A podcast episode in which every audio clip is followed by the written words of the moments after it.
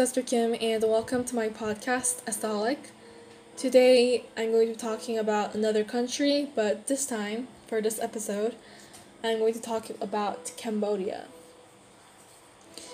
As most of my podcast episodes, I mostly talk about my life here in Cambodia. And well, Cambodia is actually the place, one country that I have lived for the longest time. Well, if it was back like two years ago or three, China would um, be a country where I would have lived the longest, but Cambodia has become um, the country that I have lived the longest, having nine years of um, my living here.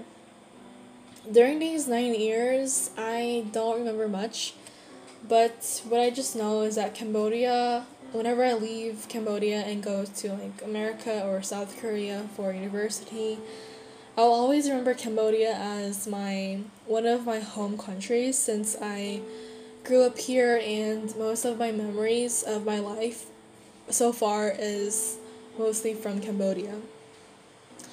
There are a lot of bad memories and a lot of good memories as well while I was in Cambodia. But um, one of my favorite memories in Cambodia was my school life and church life.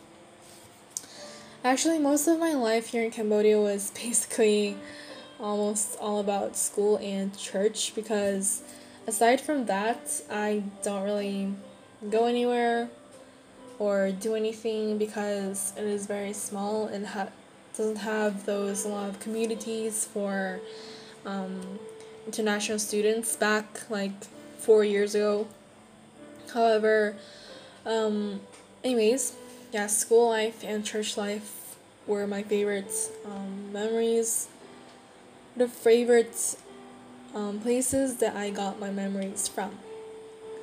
School SIA was like my very first school when I came to Cambodia, and it's still the same school running for 90 years. And I met, I mostly met people at school since they were all people whom I knew, and I get to got to spend most of my life in at school. And well, church, even though I stayed there, you know, once a week, I still remember all those memories I made with my church friends and church people, people who were kind, people who I was very awkward with but still respected a lot. So these kind of memories will remain with me and I will know that Cambodia is going to be one of my home countries.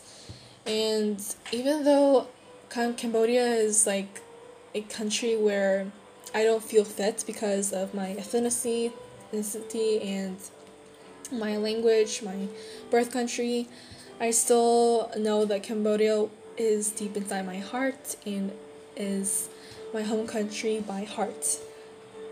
Anyways, I hope you enjoyed this episode. I will see you on my next one. Stay safe and always be a staholic. Bye.